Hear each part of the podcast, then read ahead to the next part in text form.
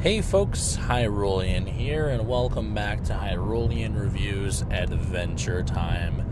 This is the first episode back in the old recording studio. Yes, my old car has returned, so I apologize if the audio sounds worse or better or different in any way, shape, or form, but I'm glad to be back in the old studio, and uh, yeah, I'm excited to get into this block of reviews for this couple episodes of Adventure Time.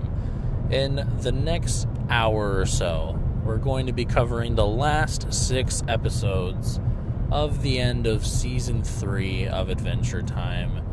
And we'll kind of be seeing if we're going to end up getting another big, like, lore episode near the end, or if we're kind of just going to end this one off with filler episodes. Honestly, it's hard to say. I mean, obviously I know because I've already watched all of them, but I'm I don't want to spoil the fun. So, uh, without further ado, folks, let's get into some good old Adventure Time analysis.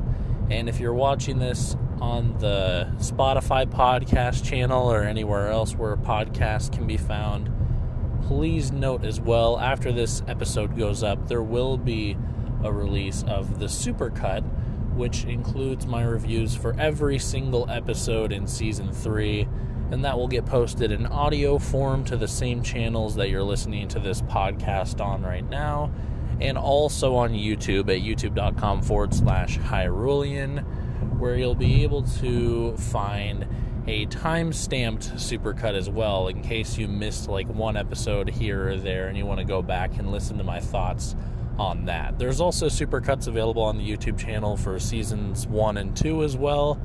And I'm planning on keeping up the supercuts throughout the rest of the series, so if you do want to see me review a specific episode, you should be able to find it there. But yeah, without further ado, let's get into this week's reviews.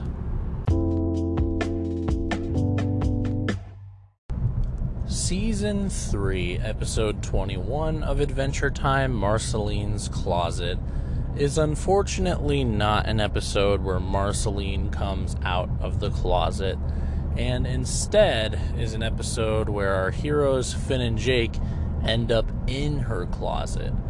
Let me explain. So basically, Finn and Jake are headed over to Marceline's house for a little jam session and basically, Finn shows off to Jake his brand new balloon music skills and proceeds to play a very interesting song about how he likes his women on a balloon by rubbing it and by letting air in and out of it and doing all sorts of weird stuff with it. And Jake follows suit by doing an adorable little dance to it where he shakes his cans. And uh, Finn makes the balloon make like a a squeaking noise as Jake moves his butt, which I did count as our fart joke for the episode. Um, but basically, after they have their little balloon musical number, they arrive at Marceline's house in the cave, only to discover that there's a note on the door. And the note basically says that she went to the grocery store to get something and she'll be back in a couple minutes and not to go inside of her house. And so, naturally, Finn and Jake end up inside her house. But before we get to that, let's talk about the little game they play outside first to try and keep their minds off of the desire to go into the house. And the game's basically hide and seek, but they call it something else. I'm pretty sure they call it like Cloud Seeker or something like that. Uh, and basically, the idea is the cloud is like trying to find evil or something, and the person who's hiding is evil. Um, but they end up just kind of even dropping the custom Adventure Time Universe special version of Hide and Seek at some point, and they even just refer to it as Hide and Seek later on. So that's really all you need to know. But basically, Finn turns away and counts to five, and then starts counting back down, and then turns around to start looking for Jake and Jake is gone. So Finn starts to look around and he ends up finding Jake in the picture window to Marceline's living room and basically he yells he's like hey man marceline said in her note not to go in there you read it to me and jake snuck in anyway through a little doggy door uh, that was in her doorway. And presumably, if you remember, this doggy door is here because she did in one episode actually have a dog. So, pretty interesting little lore tidbit there. I feel like they kind of just dropped it after a little while because it didn't really work for her character, and also there's the whole confusion between the fact that it was like a different breed than Jake, and presumably it couldn't talk because it wasn't magical, so they just kind of cut it out. Uh, but basically, when Jake was hiding in Marceline's house, he pretended to be Finn's reflection, but he was very unconvincing with it because he wasn't even mirroring Finn's actions correctly. Uh, so Finn catches on, scolds him for going inside the house, and then goes inside anyway to get him and when he goes inside, he's like, hey man, we got to get out of here. Marceline's to be home soon, and she specifically said not to go in her house. And then he's cut off by the sound of her door unlocking, and Marceline has arrived back home. So immediately, Jake covers Finn's mouth so he can't scream, and he stretches him upstairs into Marceline's bedroom, where they hide in her closet. And immediately, as soon as she gets in, she can sense that there's something weird going on. So she brings all of her groceries into the kitchen and sets them down and does a quick sweep of her house. But fortunately for Finn and Jake, she's not very thorough and she does not notice them in the closet, even though she does pass by there a couple times. And she goes back down and starts to put away the rest of her groceries. And Finn and Jake are kind of bickering on what they should do and how they should escape uh, when all of a sudden she comes upstairs into her bedroom and she proceeds to kind of just chill for a second and I might end up mixing up some of the events here in the bedroom because they all kind of just happen and then the episode's over so you know I didn't specifically note down what order they happen but I'll try and keep them straight in my head here uh, but basically like she does embarrassing stuff like picking her nose and flicking it and the booger goes through the grates in the closet door and lands on Jake, which is fucking disgusting. Uh, she proceeds to have her own like solo jam session where basically she gets all of her musical instruments and her guitar together and performs a song and records it for an album where basically the idea is she's going to record every entry in her journal for the last 500 years. And so she starts to sing these really, really deep and personal things about like how she doesn't feel like anybody likes her and she has no friends and she's really depressed. And Finn and Jake are just like, fuck, what do we do? We're not supposed to be hearing this. What do we do? And so uh, Jake starts to try and chip his way out of the bedroom by chipping a hole in the wall. And basically, he goes through this little hole to try to escape out the side of the building. But inside of the hole, there's a spider that chases him back out. And when it does, it chases him into the closet again. And they manage to push the spider out of the closet, and the spider starts to climb towards Marceline. And when it climbs up the end table next to her bed, it knocks over the lamp, which alerts her, and she immediately runs over to the closet and opens it up and is like, Where is it? And they're like, Oh fuck, we're caught. So they hide really quickly. And when she opens it, she's like, Oh, there it is. There's my dustpan and broom. And she sweeps up the broken lamp and just proceeds to go on with her day. Uh, we hear her go in the bathroom and like you can hear an unzipping sound and then a giant gush of water. Like I'm talking like the fattest piss you've ever heard in your goddamn life. And uh, basically, they start to devise a plan to escape while she's occupied. And basically, Finn is tasked with making sure the coast is clear. And when he does, he heads out and pokes his head out.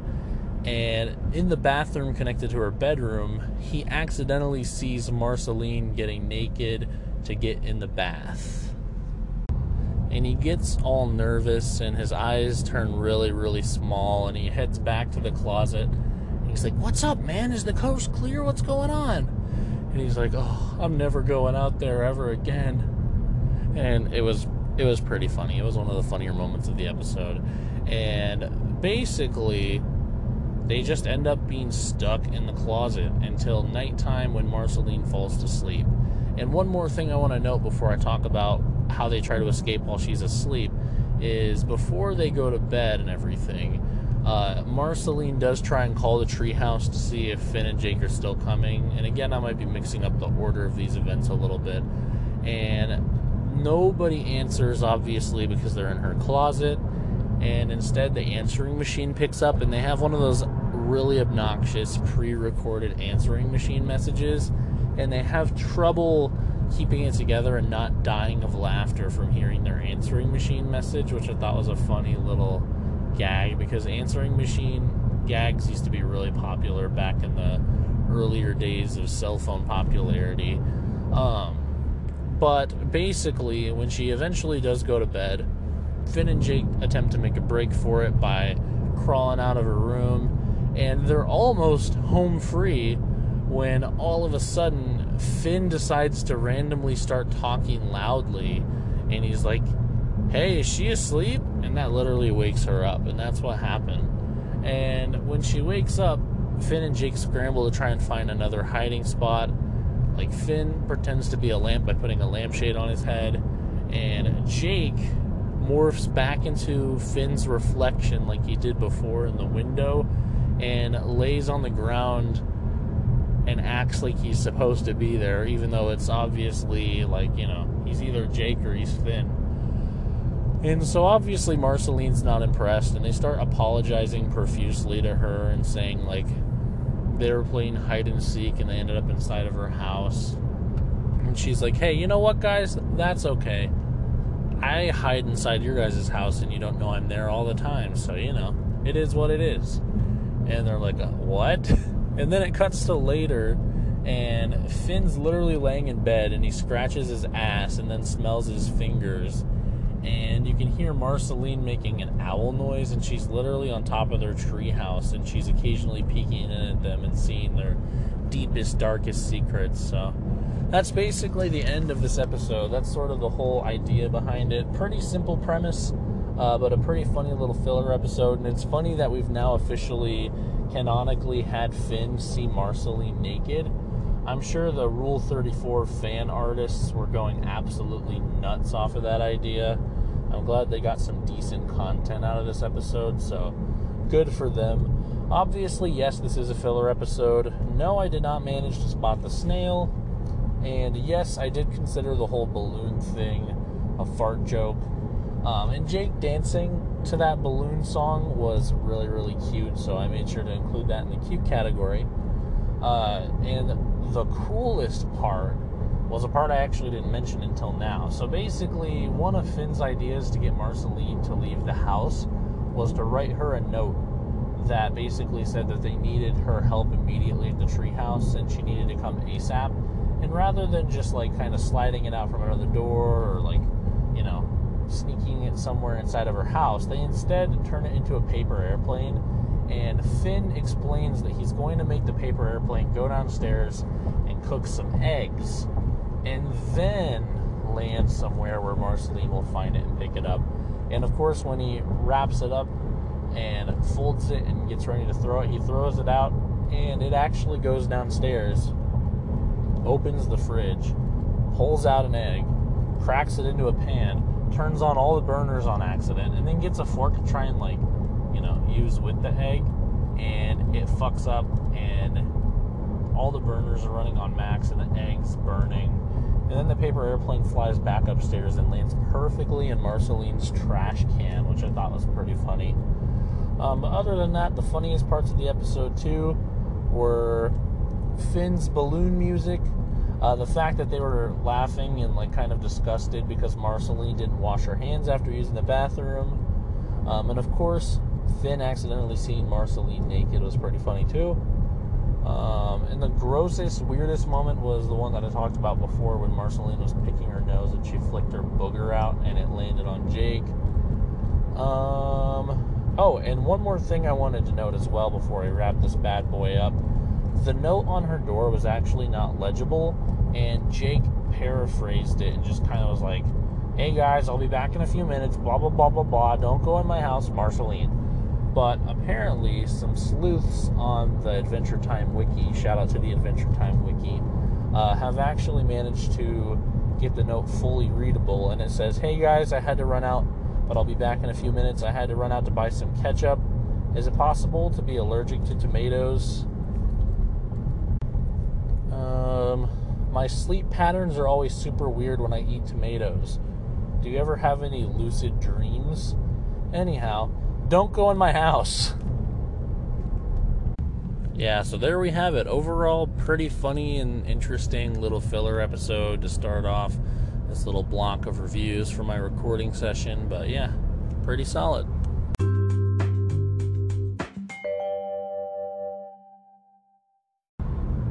Season 3, Episode 22 Paper Pete is yet another filler episode, and this time Finn and Jake are back in the library because Jake wants to go there to check out and read a book about Rainicorn history so he can impress Lady Rainicorn and be knowledgeable in the event that they ever have dog Rainicorn babies. So, uh, Jake's there for that purpose, and Finn kind of just tagged along. And he's naturally super bored out of his mind because there's nothing for him to do at the library. So he starts to wander around and he tries and tries and tries to convince Jake that they need to go on some sort of an adventure and leave the library immediately. But Jake doesn't buy it and tells him to stop making up adventures. And basically, that's the setup for the episode. Finn's wandering around the library aimlessly and he doesn't really know what to do. And before we get into any more plot explanation, I wanted to say to you really quickly I thought this episode was about Party Pete. I misread the title originally, so I was really excited to see a Party Pete. And I was really disappointed when it turned out this episode wasn't a follow up about Party Pete and the Party Bears from before. So do with that what you will, but yeah. I was instantly kind of a little clicked off this episode because it didn't turn out to be what I expected it to be.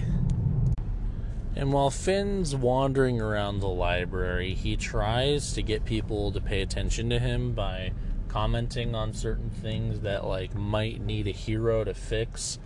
And one thing that he comments on is how some of the books are moldy and like de you know de, de, de deteriorating. That's the word I was looking for. and basically he notices the books are deteriorating and he offers his help to try and fix it but obviously nobody cares and nobody's paying attention to him. And that's when out of nowhere paper pete and the foldlings pop out of the books in the library. And basically the foldlings are a civilization of paper mache people uh, that are the protectors of the books in the library. And the the character, the man himself, Paper Pete, explains that the foldlings are actually those blank pages that you find in the beginning of the end of books.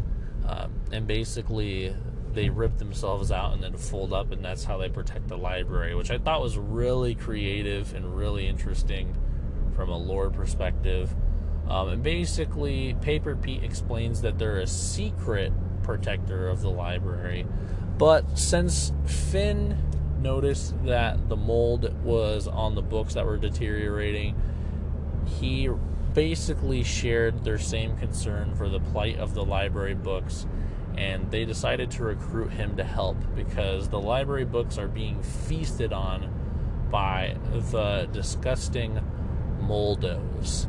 And the moldos are basically these big worms, and these big worms chew on the books and get mold all over them and they're the sworn enemy of the Foldlings. And Paper Pete wants to exile them all from the library by eradicating them. And he asks for Finn's help, and naturally, Finn, looking for an adventure, obliges. And he tries to get Jake to come and help as well, but Jake does not believe a single word that he says, and he thinks it's just a trick to try and get him to leave the library. And basically Finn tries a whole bunch of stuff to convince him, but it doesn't work. He brings the foldlings to Jake as well, and the foldlings like pull out some of his fur to make like headbands and stuff for like war, and he doesn't believe it then. and then they like turn into like origami flowers and dance all around him and he doesn't believe that either and he doesn't even see any of it and so basically finn ends up giving up uh, and he just kind of agrees to help the foldlings on his own. And the way he does that is by actually pretending to betray the foldlings. And when they catch on that it was just like you know a plan and he wasn't actually betraying him. They all play along and they infiltrate the Moldo base, and the Moldos are given uh, Paper Pete as an offering in exchange for like Finn and the Moldos' friendship. And then once the Moldos come out, uh, Finn actually gets the Moldos to come and munch on Jake to try and get Jake to like react and see what's going on and help out but that even doesn't still work really because they like start to eat his fur and even like start to suck and bite on his skin and jake kind of just drops to the floor and he's like ah finn what are you doing to me and then like he still doesn't really realize like what's going on and he's just completely trapped by the moldos. So what ends up happening is finn offers up his t-shirt to the moldos because they really really like it because it's sweaty and it's fabric and they end up accepting it for peace with the paper or the the foldlings and paper Pete's people are saved and the library books are saved and the moldling the mold, moldos go back to their house with Finn's disgusting sweaty shirt content and never to eat a book ever again. And Jake believes Finn all of a sudden and decides he does not care about Rainicorn lore anymore and instead he'll just wing it. And so basically, they get up and leave the library, and while they're walking back, um, that's what Jake sort of explains, and they just end up going on an adventure, and that's the end of the episode. So there we have it. What else do I have to say about this one? Uh, so obviously, yes, this was another filler episode. I did spot the snail this time. The snail was in the library on one of the library tables. It was funny. There was like this whole montage where Finn just kept trying to get somebody's attention, and they just ended up shushing him over and over and over again. Uh, no, there were no fart jokes. The cutest part for sure was when the paperlings turned into flowers and then started dancing for Jake, only for him not to notice. Uh, the coolest part was the fact that the Moldos had a literal lair in the library and they were hiding behind the bookshelves. Um, and the funniest thing was Party Pete introduced himself to Finn and said, If Party Pete's too long for you, Finn, you can just call me Pee Pee. And Finn's like, uh, I think I'll just call you Pete, which was kind of funny. Um, and let's see, what else here? The weirdest part was definitely when the Moldos were eating Finn's shirt because they basically just confirmed that it's really nasty and disgusting and Finn says like, "Hey, in 40 years when you run out of my shirt, uh, come and find me and I'll give you guys my shorts too." I was like, "What the fuck? Finn's gonna let them eat his shorts?" So yeah, needless to say, very very strange episode. I definitely didn't like this one as much as the last one with Marceline. Uh, so I was feeling kind of like a six out of ten on this one, but overall, you know, pretty solid filler episode. And surprisingly, I remembered this one for some reason. Like, some of these episodes are starting to come back to me. There was a block there for a little while where I wasn't remembering them, but now I do remember this one and the last one and the next one too. So it's interesting.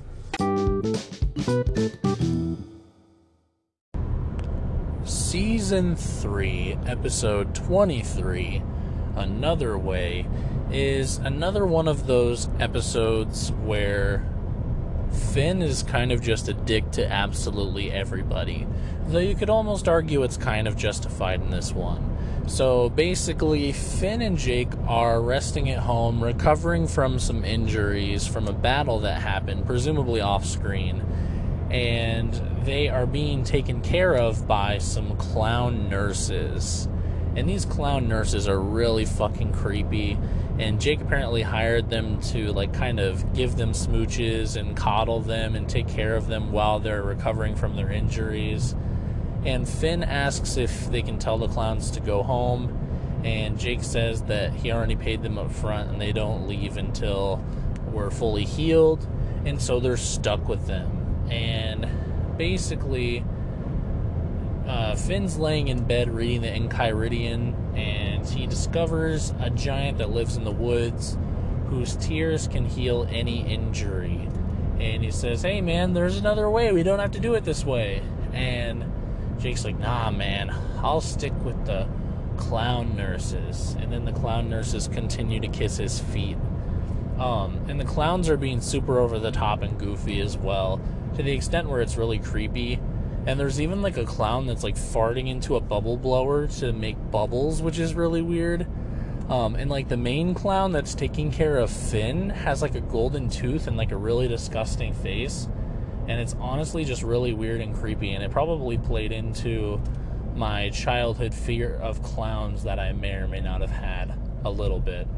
Um, but basically, after a while, Finn just kind of gets in his head and starts thinking about how creepy the clowns are. And he decides enough is enough and he screams out, My way! and he breaks out of his bed and starts hobbling over to the door and leaves. And it's at this point that Finn sets out on an adventure to attempt to basically find this giant's head in order to get the tears to heal himself so he doesn't have to deal with the creepy ass clown bitches.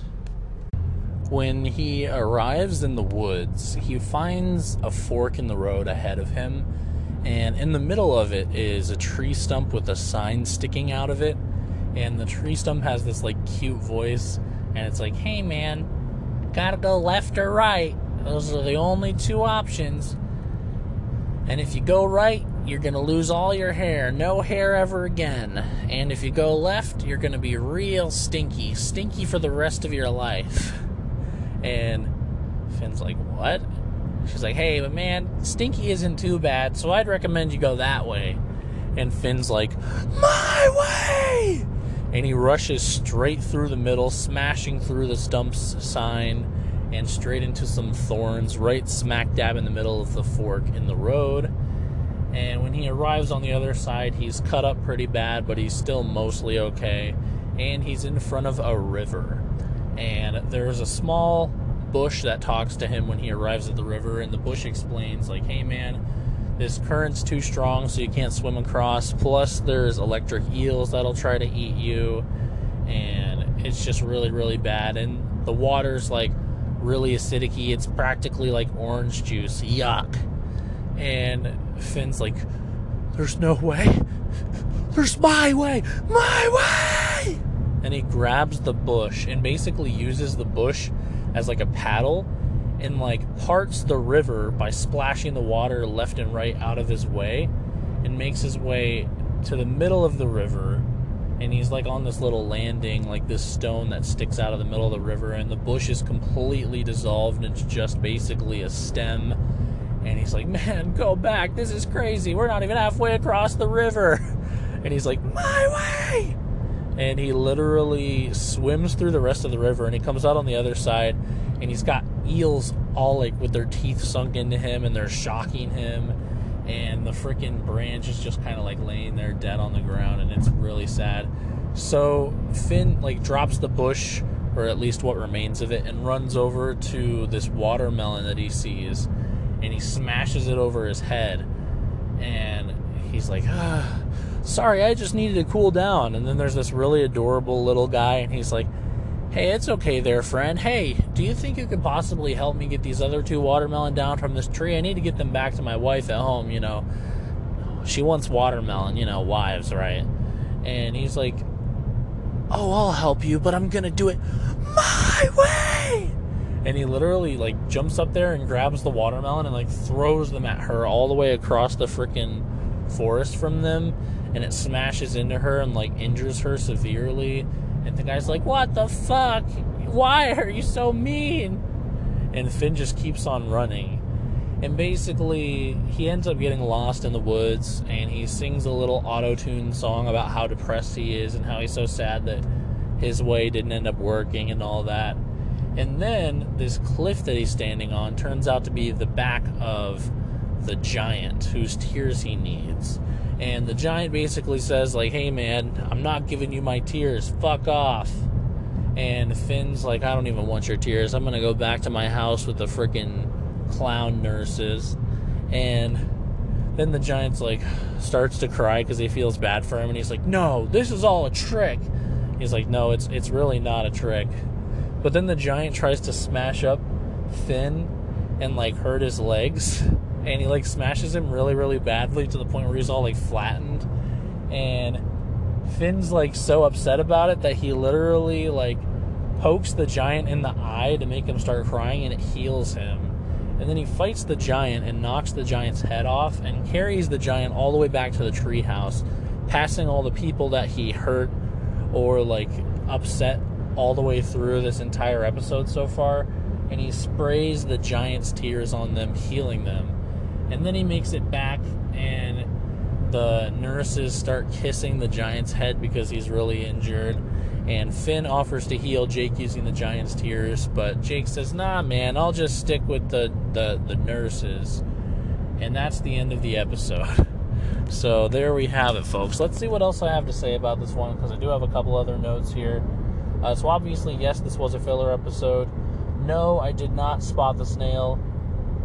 And yes, there were fart jokes. Not only does a clown fart into a bubble blower, there's straight up a clown that just farts and it makes like a stink cloud. The next couple episodes have quite a few fart jokes, surprisingly. They kind of lean into them for the next little bit here, but yeah, I thought that that was interesting. This is the first one that's just kind of like a fart joke that's an actual fart. Um, the cutest moment by far was like all the little uh, people that Finn fucked up. Their voices were adorable, and they were all just living their little lives.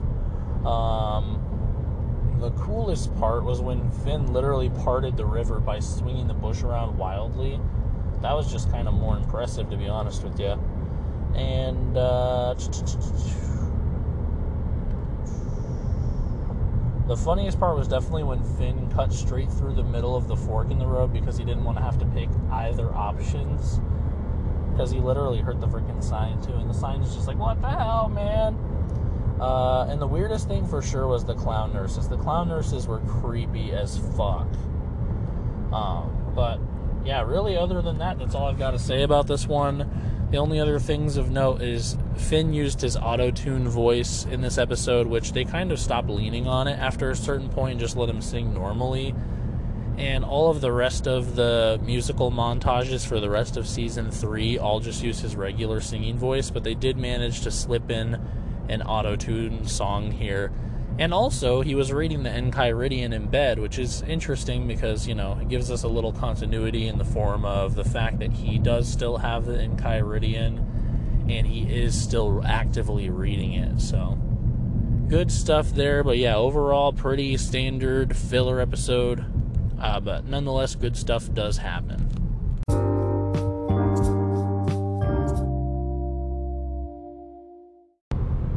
And now for season 3, episode 24 Ghost Princess. So, this episode starts out with Finn and Jake having a little camping trip in the woods, and it's late at night, and they're just grilling some wieners or roasting some wieners over the campfire.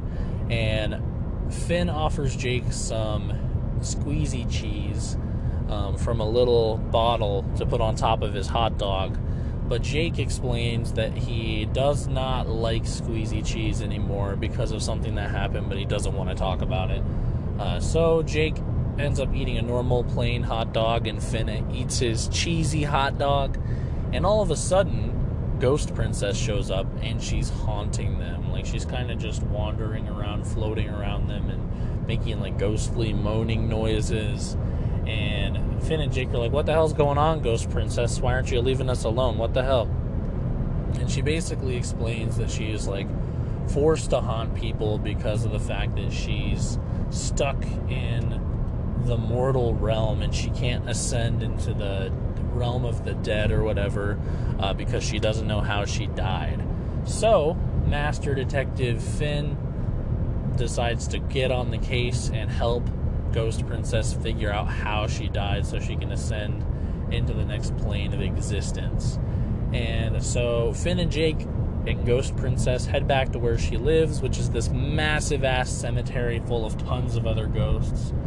And while they're there, they basically decide that they're going to start interrogating her neighbors and see if her neighbors know anything about what's going on. And the first neighbor they interrogate is this weird looking ghost called Boilby. And Boilby's just kind of being a dick. He's like, Yeah, Ghost Princess always leaves the graveyard and freaking haunts people. She could just hang out here. It's pretty chill. And, like, he's like berating her, and Finn and Jake are like, Hey man, knock it off. But he's not knocking it off. So eventually, what ends up happening is this other ghost named Clarence pops out and he's eating ghostly cheesy poofs and he throws cheesy poofs into Boilby's mouth to get him to just kind of give up and go back to his hole in the ground that is his grave. And there's a little uh, a little foreshadowing there in the form of Clarence eating cheesy poofs, but we'll get back to that here in a little bit. Uh, but basically, Clarence sees Ghost Princess and he immediately is super infatuated with her, and they start flirting very heavily. And Finn and Jake say that they need to go find some more people to investigate, and Clarence points them in the direction of some ne'er do wells that are ghosts. And so they start heading that way, and Ghost Princess stays and hangs out with Clarence. And they even go to a concert for a ghostly band called Spirit Wave, which was pretty cool. Um, but meanwhile, with Finn and Jake, Finn and Jake decide they're going to play good cop, bad cop, and there's a grave that's like marked over, and it says like "Here lies like Dorcas or Doofus or something like that," and they the they call for the ghost to come out of its grave, but it doesn't come out of its grave. So they dig up the body and like start smacking the body around and trying to get it to talk, but obviously it's a dead body, so it's not going to talk. And uh, Finn's playing bad cop off, or Finn's playing bad cop this entire time, and he's super playing it up. And they find like half a knife and all this shit, and like obviously it's a dead body, so it's not responding. And what ends up happening is they kind of have to give up. And Ghost Princess comes back and says, hey, it's okay. I've decided I'm not depressed living in the mortal realm anymore because I get to be with Clarence. So you guys don't have to try and solve my murder anymore. I really don't care because, you know, at least I have Clarence to keep me company. And so they're like, oh, whatever, okay, that's fine. We're glad you're happy at least. And they start to leave the graveyard. And that's when Jake realizes that he was grave robbing the entire time they were there. And he lifts up his stomach. And underneath his stomach, he had wedged a whole bunch of stuff that he stole from a bunch of different graves. And one of those things that he stole was that half of a knife blade that he found in that one grave uh, that they dug up and were beating around. And Finn takes a closer look at this knife blade and realizes that the part of it that's sticking out, that still remains because it's split in half, is uh, it says on the blade ENCE, like E N C E. And that's when Finn starts to think, like, wait a minute. ENCE? Like Clarence? And so Finn says it's time to go dig up Ghost Princess. So they go find Ghost Princess's grave, which is funny because it just says female for some reason. And uh, when they get there, they basically dig it up and they find the other half of the knife embedded in Ghost Princess's corpse. And the other half, of course, says Claire. So it's Clarence's knife. And it turns out Clarence, when he was alive, was the one who killed Ghost Princess. So Clarence, in the B plot, invites Ghost Princess back to his private mausoleum to have a little a little smooching and possibly some ghostly sex. And basically, Finn and Jake show up and quickly stop it before anything happens and explain what they've discovered.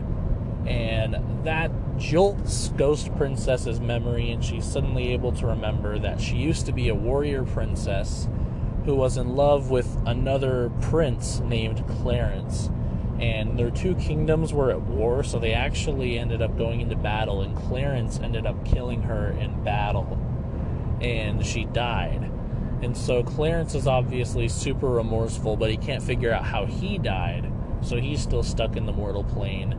And a ghost princess now knows how she died, so she can ascend into the next realm.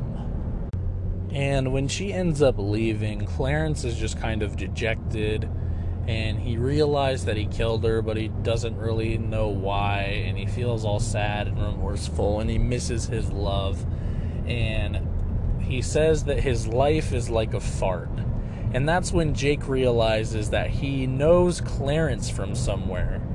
And we get to go into a flashback sequence with Jake where basically Jake recalls the fact that he was at a convenience store, yes, an actual convenience store called the Squeezy Mart and inside the squeezy mart was none other than Clarence, and he was basically a bum, and he was like super uh, scruffy and all messed up and like, you know, a wreck of a man because he killed the woman he loved, and he just kept drinking the cheese out of the squeeze cheese at the squeezy mart, and it was to the point where the faceless uh, cashier at the squeezy mart kept telling him to stop, but he said no and Jake was going to put him under citizen's arrest, which is kind of funny. And he just continued to drink the cheese until he actually exploded and died. He literally committed suicide using squeezed cheese, which is kind of fucking creepy in its own right, but it's also kind of gross. And it explains why Jake does no longer like squeezed cheese on his hot dogs, and it also explains why Clarence was eating cheese puffs at an earlier point in the episode. Um, but let's see. Other than that, obviously, now that Clarence knows how he died, he gets to pass on as well. And Ghost Princess and Clarence live happily ever after. So there we have it. A bit of a happy ending on the bookend of this one. Um, and what else do I have to say about this one? Obviously, yes, this was a filler episode. I did spot the snail. The snail was inside of the literal grave. I don't remember if it was uh, Ghost Princesses or Clarence's, but the snail was in literally one of those two graves. Um, and like they opened the casket and the snail was in there, which was weird. Um, and yes, there were fart jokes, not literal fart sounds, but Clarence says that his life is like a fart, which is literally a fart joke. So I did count it for this episode. Uh, the cutest part for sure is Clarence and Ghost Princess, and even though they killed each other, it's kind of like a reverse Romeo and Juliet because they killed each other, but then they ended up getting to be together, which is kind of funny. Um, but it's they're really really cute together, and Clarence is a smooth talker. Uh, the coolest part was definitely when Clarence and Ghost Princess went to the Spirit Wave concert. Spirit Wave was just kind of like this band where it was like these four ghost women on stage doing like sexy dances. I don't know. I thought it was kind of interesting to have a in-universe band. Um, other than that, I put down that it was funny that Jake didn't like squeezy cheese on his hot dogs anymore for some reason, but I guess now we know why. And the fact that Boilby was subdued using cheesy puffs was kind of funny as well. Um, and Finn playing the bad cop was just downright hilarious too because he was like so good at it, it was kind of scary. Um, and also the fact that Jake just freaking grave robbed a bunch of graves, and he said he didn't know it was bad, which is a callback to the fact that he didn't know that uh, stealing old ladies' purses was bad, and also stealing bikes and flipping them for money was bad. In that one episode with tree trunks and her apples that got stolen, so that was kind of funny. A few other things of note, really quickly. Uh, while they were at the Spirit Wave concert, the guy who was hosting it basically called out this website called ghostdates.com, which is basically a website that apparently has different dates uh, for ghosts to go on, which is kind of funny because obviously Ghost Princess and Clarence were on a ghost date at the Spirit Wave concert. And I went to ghostdates.com, and it's an actual website and it has a gif of spirit wave dancing if you want to check out what it's like but you don't want to watch the episode i thought that was pretty interesting and uh, i don't know if that was like a cartoon network thing or if that was actually uh, done by the like fans of the show, but I did think it was pretty interesting that that website existed. Um, and it was also interesting, like from a lore perspective, that Clarence and Ghost Princess were both like formerly prince and princesses of different kingdoms that were at war. Because that again implies that there's war in the Adventure Time universe. Um, and the other interesting thing was the fact that there was just literally a convenience store in the Adventure Time universe. I did not expect that, but there we have it, folks. Very interesting filler episode. I like this one quite a bit.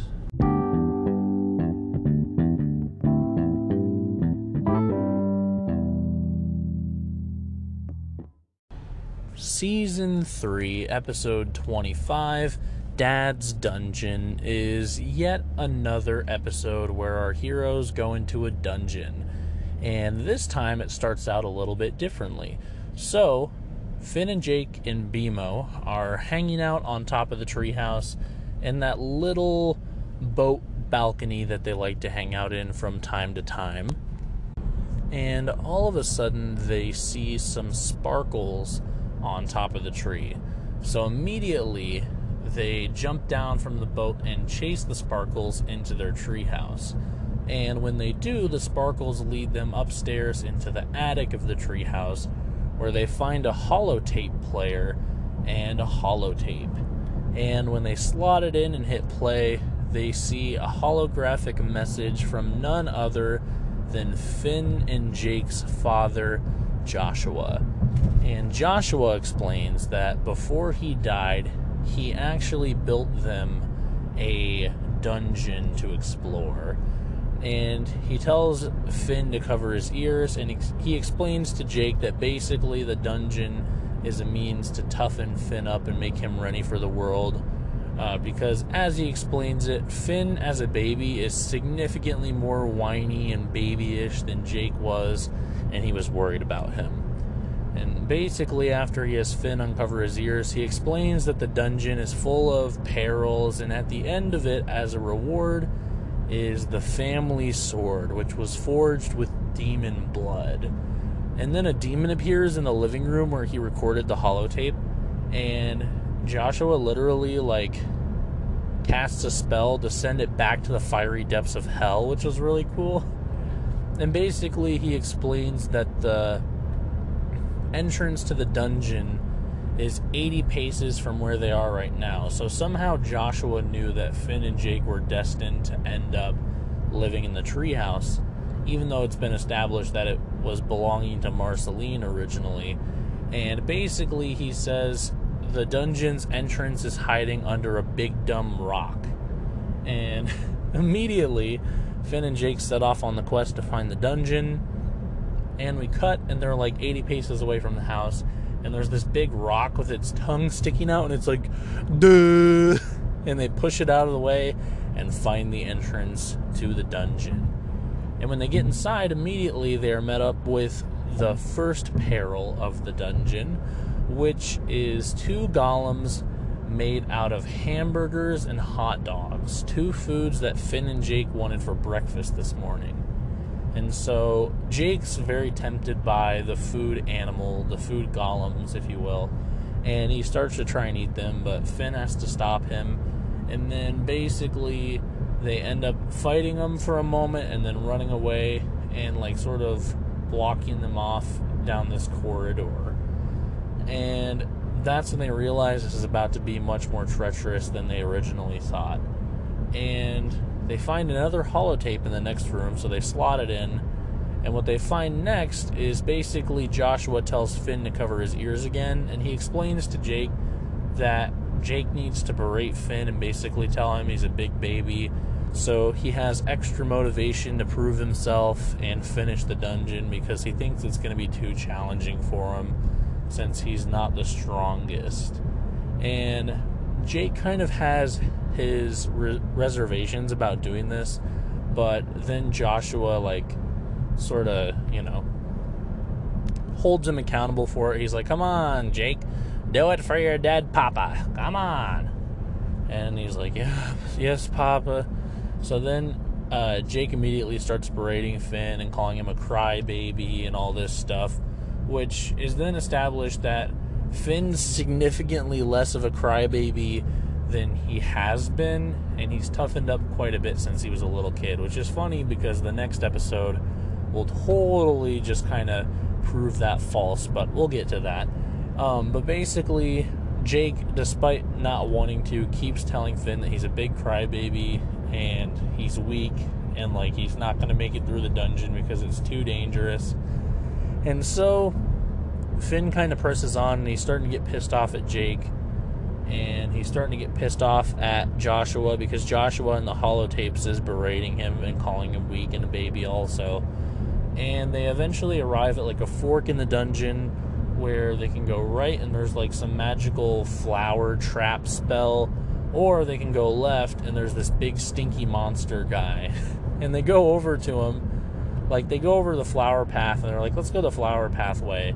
And the monster's like, "What? What the heck? Come on, guys, come my way, man!" And they're like, "No." And Jake's like, "Yeah, you're a big stinky bro." He's like, "You, uh, this is bro to bro. You need to take a shower, man." And he's like, "Really, man? You think so, bro?" And he's like, "Yeah, man." He's like, "Oh, okay." Which is kind of funny. And then he like squeezes himself, and he's got like these lumps on his body, and when he squeezes them, like liquid comes out, and it's really fucking gross. Um, but anyway, they end up going down the flower path, and eventually they run into this massive table with a feast sprawled out, tons of different fruits on the table, as far as the eye can see and there's a bunch of beautiful maidens around the table, convincing them to try and eat, coercing them into eating the sweet fruit. And Jake's basically like, all right, man, we can't eat this fruit. It's just like the golems. We got to just keep moving on. And Finn's so pissed off at Jake for being mean to him and pissed off at oh, Joshua on the holotapes for being mean to him that he's just like, fuck it. I'm going to eat the fruit and Jake quickly manages to stop him, but then the the fruit ladies end up getting really pissed off and they reveal their true forms to be like these evil like succubuses or succubi or whatever you want to call it and they attack Finn and Jake and Jake stretches them out of there and quickly helps them get away just in time. And basically he's in a position where Finn is so pissed off that he decides that it's better to just kind of tell Finn the truth rather than hold up his promise to Joshua to kind of berate him and call him a baby.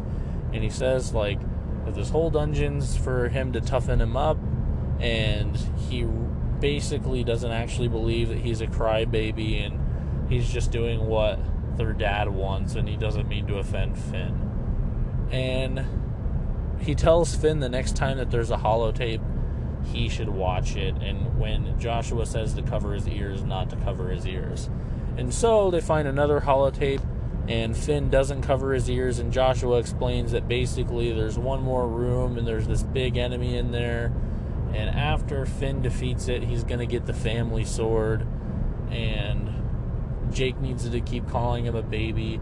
And then all of a sudden in the holotape, Joshua is snatched up by these giant hands that come through a crack in the wall. And Finn and Jake sort of run into this crack in real life to make pursuit, even though obviously he's probably not there. And that's when they enter this big room where there's this like monster with a crystal gem on its forehead and big ass hands. And then there's the family sword wrapped in chains and locked up, waiting for somebody to come and get it.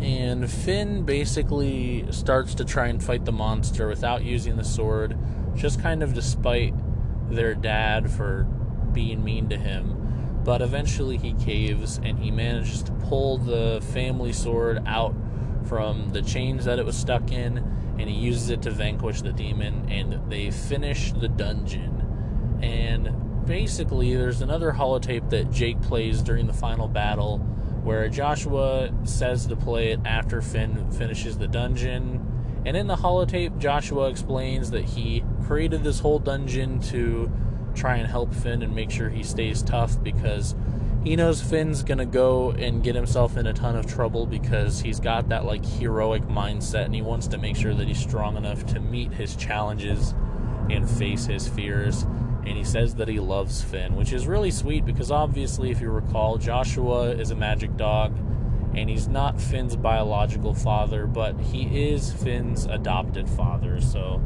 it's a nice, sweet moment where Joshua basically says that he accepts Finn for who he is and he accepts Finn as one of their own, even though he's not explicitly a magic dog like the rest of the family are. So, pretty sweet and touching moment.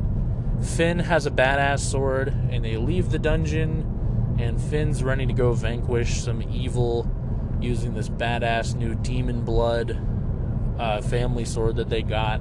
And then the demon whose blood is in the sword pops up again, the one from the holotape from before. And Jake rewinds the holotape and plays the part of the holotape where his dad cast the spell that sends the demon back to hell. And it again sends him back to hell just off of the audio recording, which is kind of funny. And they walk off into the sunset. End of the episode. So there we have it, folks. There's our little synopsis. Let's get into some of the more finer details. I was feeling pretty good about this one. I think it was like a 7 out of 10. Um, and let's see if there's anything I forgot. I put this was not a filler episode, even though you could make a case for it being one. I personally feel like it wasn't because of the fact that there was some character development on Joshua's part, and they kind of went out of their way to make it so uh, Finn and uh, Finn and Jake kind of got to see a new side of Joshua, and Finn got to have this moment where basically he was fully accepted into the uh, the Magic Dog family of Jake and his family and Joshua. So pretty wholesome overall. And I do think that it was a big enough moment that I did not consider it a filler episode. Um, and yes, I actually did spot the snail. The snail was at the beginning of the episode on their little boat balcony that hangs off their tree. Yes, there was fart jokes also on the boat balcony. Um, basically, Jake turns into a cheetah, like shapeshifts into a cheetah farting, and he literally just makes like fart noises and he looks like a cheetah. So there you have it. Straight up normal ass fart joke, no pun intended. Um, but yeah, there's that the cutest part for sure was when Joshua was holding baby Finn and baby Jake and he squeezed both of them and Jake was just kind of like laughing about it and Finn literally started fucking bawling and Joshua was just like ugh. But it was kind of cute not gonna lie. Um, and the coolest moments for sure uh, were the family sword made of demon blood. I'm excited to see Finn utilize that in future battles. Joshua with his fucking badass demon magic. Uh, pretty sweet. And also the fact that Joshua recorded all these holotapes, like it was honestly just kind of neat to see like this whole holotape system in the universe. I was a big fan of it and I thought it fit very well with like the Adventure Time like futuristic fantasy setting that the land of Ooo is set in. Um, the funniest part for sure was at the very end of the episode, Jake on the fly edited the holotapes to make their dad beatbox, uh, which was pretty funny. And let's see here. The weirdest part slash grossest part for sure was that nasty ass monster in the corridor. Um, but other than that, the one last thing I wanted to bring back up one more time is somehow Joshua knew that they were going to end up living in the treehouse because he built the dungeon 80 paces west of it which is interesting. It makes you wonder if maybe Joshua was alive when they moved into the treehouse. It's kind of hard to say for sure. You know, they don't really ever tell us for sure, but hopefully we find out later a little bit better timeline for everything. But either way, there we have it, folks. A little interesting one for us. And now for the final episode of season 3, season 3, episode 26, Incendium. So this episode starts out yet again on top of Finn and Jake's treehouse, and they're up there hanging out with Princess Bubblegum. And Princess Bubblegum is showing them these new fireworks that she developed. Uh, that instead of shooting sparks, shoots glowing liquids. And she shoots one off into the air and it explodes into a brilliant light of colors. And Jake kind of lays his head on Princess Bubblegum's lap and he's like, Wow, that's amazing, Princess. And she pats him on the head and says, like, Aw, thank you, good puppy. And Finn immediately gets super jealous.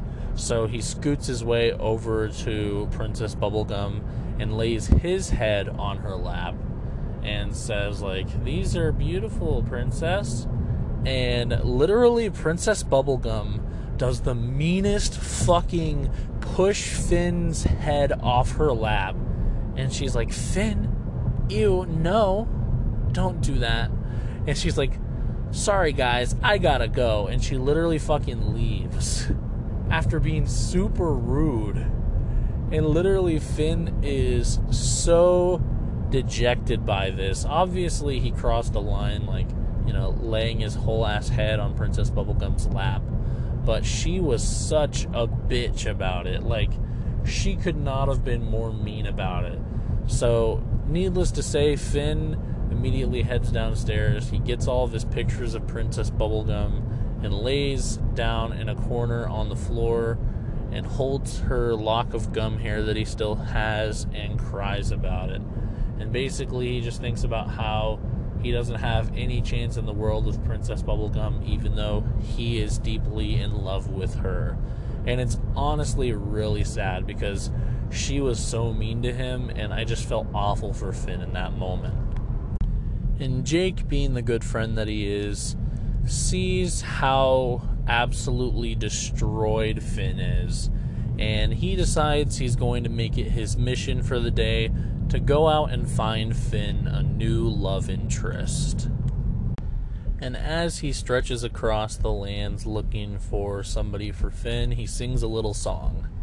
And he's like, I'm gonna find a honey for my homie, a baby for my buddy, a lady for my laddie. And that's an iconic moment that's stuck in my head for many years after viewing this episode for the first time. So naturally, I wanted to share that with you guys. Um, and basically, he's just kind of wandering around, and in the woods, he runs into Flambo, which, of course, if you've been following the series up until this point, you'll remember Flambo from the previous episode. And basically, he's talking to Flambo, and he's like, Hey, Flambo, you don't happen to know any princesses around Finn's age, do you? And Flambo literally goes, Oh, yeah, I know a couple skirts. it's like, what the fuck? And yeah, so he's literally like, Yeah, I know a couple skirts. I know just the gal. And he proceeds to lead Jake all the way to the Fire Kingdom, where, of course, Flambo is from. And when they arrive, Flambo casts a little spell on Jake so he doesn't burn to a crisp, and they head into the king's court. And when they arrive, the king is there with a bunch of his subjects, and of course, there also is Fire Princess, a young princess the same age as Finn. So, basically, Flambo gets Jake the chance to meet the Fire King in an attempt to swoon him over and earn Finn a chance to meet the Fire Princess. And it doesn't go too well. Um, but what ends up happening is Jake straight up pretends to be Finn again by like morphing his body to look like Finn. And he beats the shit out of himself for being so bad at winning the king's favor. And the king says, That's like the best thing ever. Beating the shit out of your servant to prove your value to me. I love it. And he releases Fire Princess down to meet Fake Finn. And he's like, Yes, it's time for you to meet my evil daughter. And he releases the Fire Princess, and she literally comes down and like somebody was like whispering nearby her, so she literally turns around and just fucking zaps them with fire and burns them to a crisp.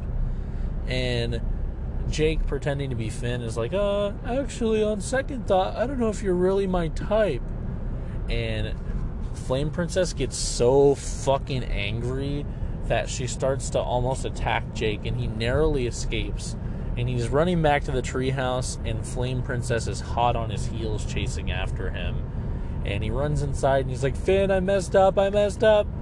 And Finn's kind of still just depressed and laying in the corner crying when all of a sudden the fire starts to leak into their treehouse and it burns his pictures of Princess Bubblegum, which sets him off. And at this point, Fire Princess has grown to a massive state and she surrounded the whole treehouse. And Finn bashes through a window, sticks the gum to the side of the treehouse, and then climbs to the top where he activates one of Princess Bubblegum's fireworks rockets that shoots liquid instead of sparks. And it goes all over her and basically makes her shrink and weakens the shit out of her. And Finn catches her and brings her back inside and is basically like, Who are you? And she smacks him on the face, leaving a big burn mark and she's like, "What the fuck is wrong with you? Never mess with me ever again." And she like jumps out their window and burns off into the sunset. And Jake was like, "Who was that?" And or Finn was like, "Who was that?" And Jake was like, "Oh, it was just the fire princess." And he turns towards the camera and Finn goes, "I think I have a crush." And that's the end of the episode. So basically, this episode was important for the Lord because it introduced a whole new love interest for Finn. Finally, Princess Bubblegum can fucking take the L, and Finn's gonna start dating around and finding a new lady. So, I was really, really stoked to get to this point because honestly, this is the last major arc that happens in the show that I actually remember from watching when I was a kid. I definitely watched a few episodes into season four to kind of see where it goes, but this is the start of the end for my previous viewing, so it'll be interesting to see where the series goes after my knowledge of it has been fully expelled because you know then it'll be basically seeing the whole series with a completely different perspective of new and fresh eyes so that'll be interesting uh, but let's go over the last couple things here that I have to say about this episode that I haven't already. Um, yes, this was not a filler episode. I almost said that it was. I did spot the snail. That's what I was going to say yes to. The snail was in the treehouse on the picture frame of the naked lady that they have in the living room. No, there were no fart jokes. The cutest moment for sure was BMO because Jake leaves BMO in charge of watching Finn while he goes out. And BMO's like, Don't worry, Jake. If anyone tries to hurt Finn, I will kill them. and it was really fucking cute. Um, and the coolest part for sure was just Jake's pure ability to manage to accidentally or on purpose, however you want to look at it, uh, blame or not blame, win over the favor of the Flame King. It was honestly just impressive from like a a plan strategized kind of point. It reminded me of when he helped uh, Finn conquer his fear of the ocean, and he did that really complicated recreation of their bedroom. That was impressive as well. He's really, really good at executing a plan when he puts his mind to it. Uh, the funniest part for sure was the honey for my homie, baby for my buddy, lady for my laddie part. Stuck with me for years. The weirdest part was Jake checks on Finn at one point by pulling up BMO's camera eyes, and BMO literally like sees Finn's ass crack sticking out of his shorts, and he puts his hands in front of him like to do a nosedive, and he like jumps towards Finn's ass, and the camera cuts away, and we hear Finn scream. So BMO might have crawled into Finn's ass. That's possibly a part of the lore. Uh, another part of the lore that was weird is Fire Princess casts these spells on her subjects when they piss her off, and it makes them look like Flambo. So Flambo offhandedly remarks like, "Oh, this was how I was created," which is kind of funny because they're like just kind of being on the nose about the whole lore thing. But basically, uh, the residents of the Flame Kingdom normally don't look anything like Flambo, but Flambo is Flambo because he must have pissed off some royalty and they turned him into this little fire guy. Um, also, this episode is the reappearance of Flambo, which I already kind of mentioned. The fire dogs appear in this episode. I was right, they are from the Fire Kingdom. If you recall from the Snow Golem Fire Dog episode a little while ago. Um, and I also wanted to note that the Flame King is voiced by Keith David, a pretty big time voice actor. He was David Anderson uh, in Mass Effect, if you've played Mass Effect before, and also he voiced the President in Rick and Morty. So, interesting little cameo to note there. Um, but other than that, that's really all I got to say about this one. Definitely not a Mortal Folly kind of plot, but you know, still interesting nonetheless. And I'm glad that Finn is finally able to move on from Princess Bubblegum in some shape or form, at least for now, because she's honestly toxic as hell. And Flame Princess is like toxic as hell too, but in a different way. And we'll kind of see more of that as we progress here. But, you know, interesting stuff is happening. The plot's developing. I'm really, really happy about it.